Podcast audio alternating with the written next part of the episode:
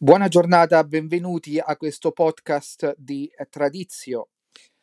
Allora, eh, la riflessione di oggi parte da, eh, dal verso di una eh, canzone molto famosa di Franco Battiato, eh, Cerco un centro di gravità permanente, in cui lui cantava Non sopporto i cori russi, la musica finto pop, poi andava avanti. Allora, io l'ho messa in forma di domanda perché? Perché eh, c'è questa eh, idea adesso per cui eh, per protesta contro la Russia bisognerebbe anche prendersela con la cultura e quindi anche la tradizione russa.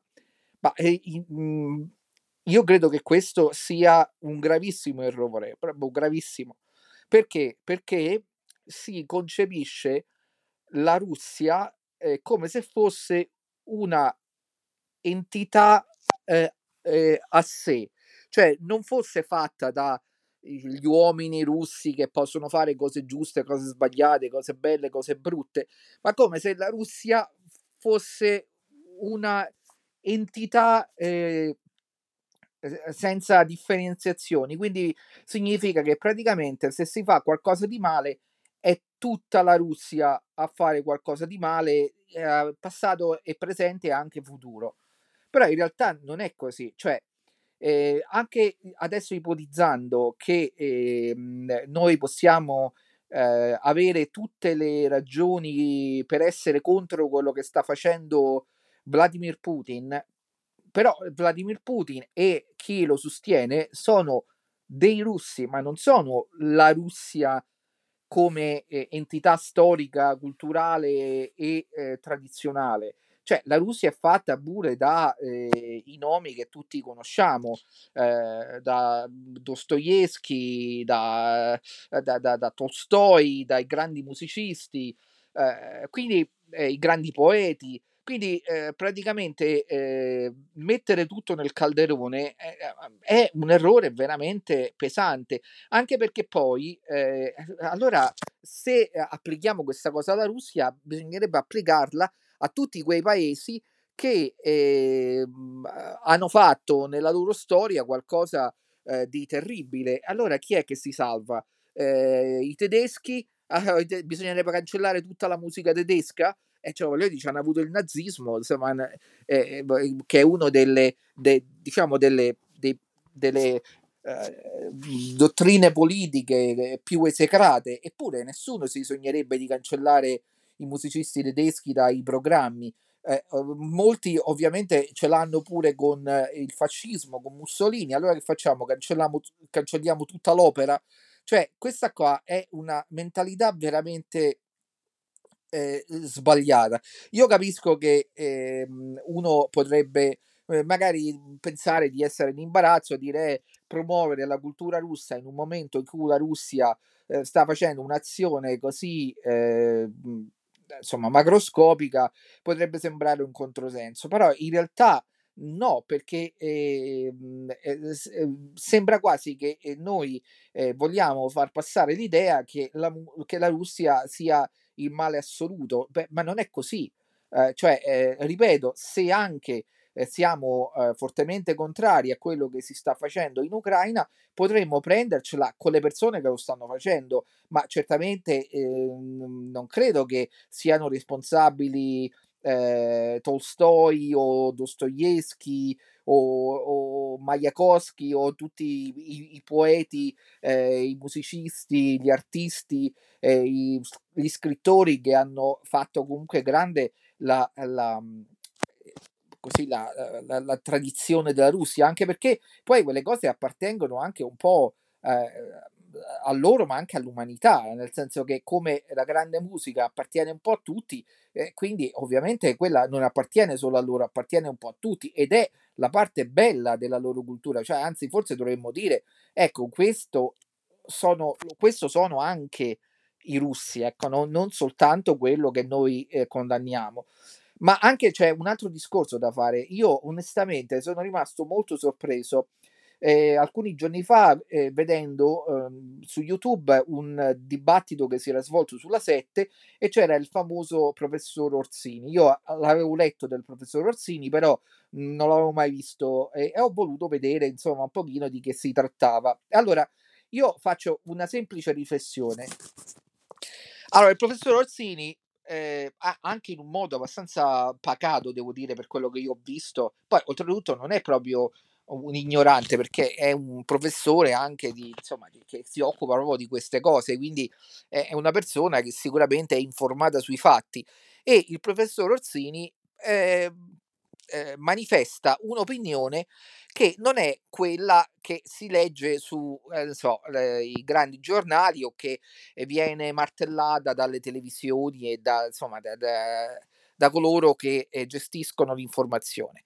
Va bene, allora, seppure eh, è così, ma io non ho capito una cosa, cioè noi eh, cioè noi, insomma, nel senso, i media, nostri media, se la prendono tanto con Putin perché va contro la democrazia e le libertà occidentali e noi come la difendiamo la democrazia? Impedendo a una persona che ha un'opinione espressa in modo pagato di esprimersi, cioè questa è, è, è veramente la democrazia, no? Perché a me sembra una dittatura del pensiero non meglio eh, di quella che noi accusiamo uh, Putin eh, di voler imporre al, uh, ai suoi concittadini e, e, e, al mondo intero. Cioè, a mio avviso, il non far esprimere una persona eh, che, ripeto, è una persona anche eh, preparata, cioè non è un ignorante e che eh, pacatamente cerca di fornire uh, una opinione eh, difforme da quella dei, diciamo, dei grandi media, cioè que- questo credo che sia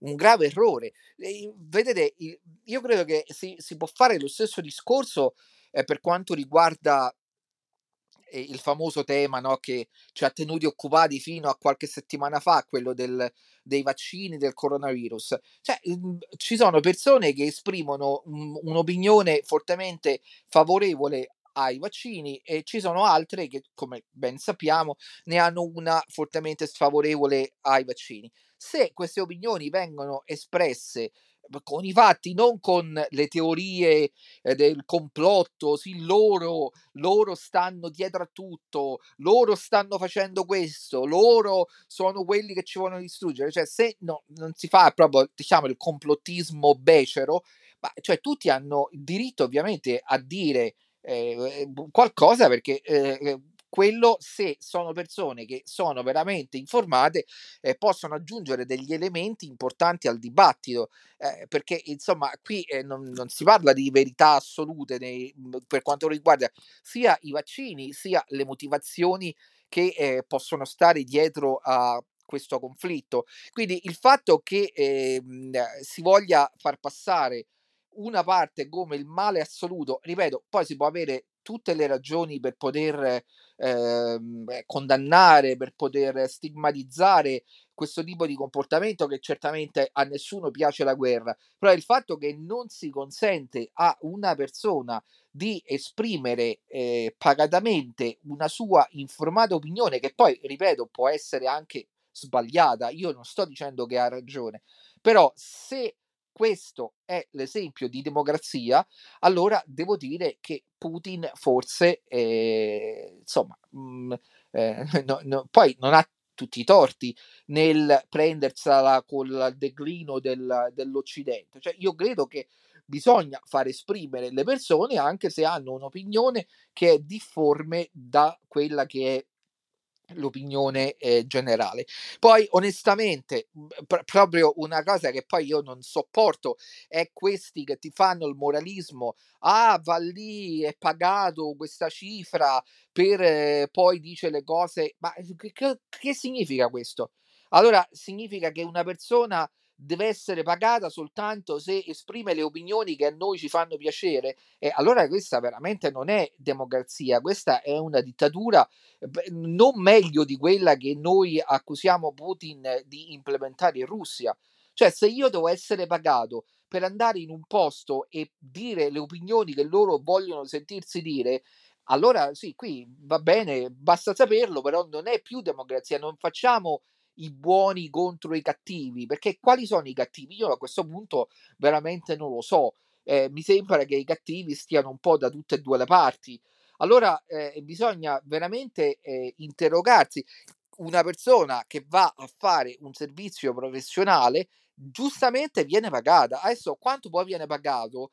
Eh, io eh, non, non entro nel merito, 2000 euro va bene, ma quello lì va a parlare in un programma che è visto da eh, centinaia di migliaia di persone, da eh, credo forse milioni di persone e ovviamente aggiunge un valore a quel programma e, ed è ovvio che eh, dato che quel valore poi si tramuta per il programma in introiti pubblicitari, cioè è giusto che quella persona, eh, se il programma ha delle entrate eh, grazie anche alla sua presenza, che quella persona ne possa beneficiare. Poi eh, uno dice, non so, 200, 300 euro, 400, 500, 1000, 2000, dipende dalla persona, dipende dal tipo di competenza. Cioè, io, cioè fare questa, questa, questo moralismo, poi questo moralismo di solito lo fanno le persone che nel loro eh, lavoro, nella loro professione, ti stanno attenti pure sui 2 euro, capito? Cioè questo moralismo lo fanno le persone invidiose.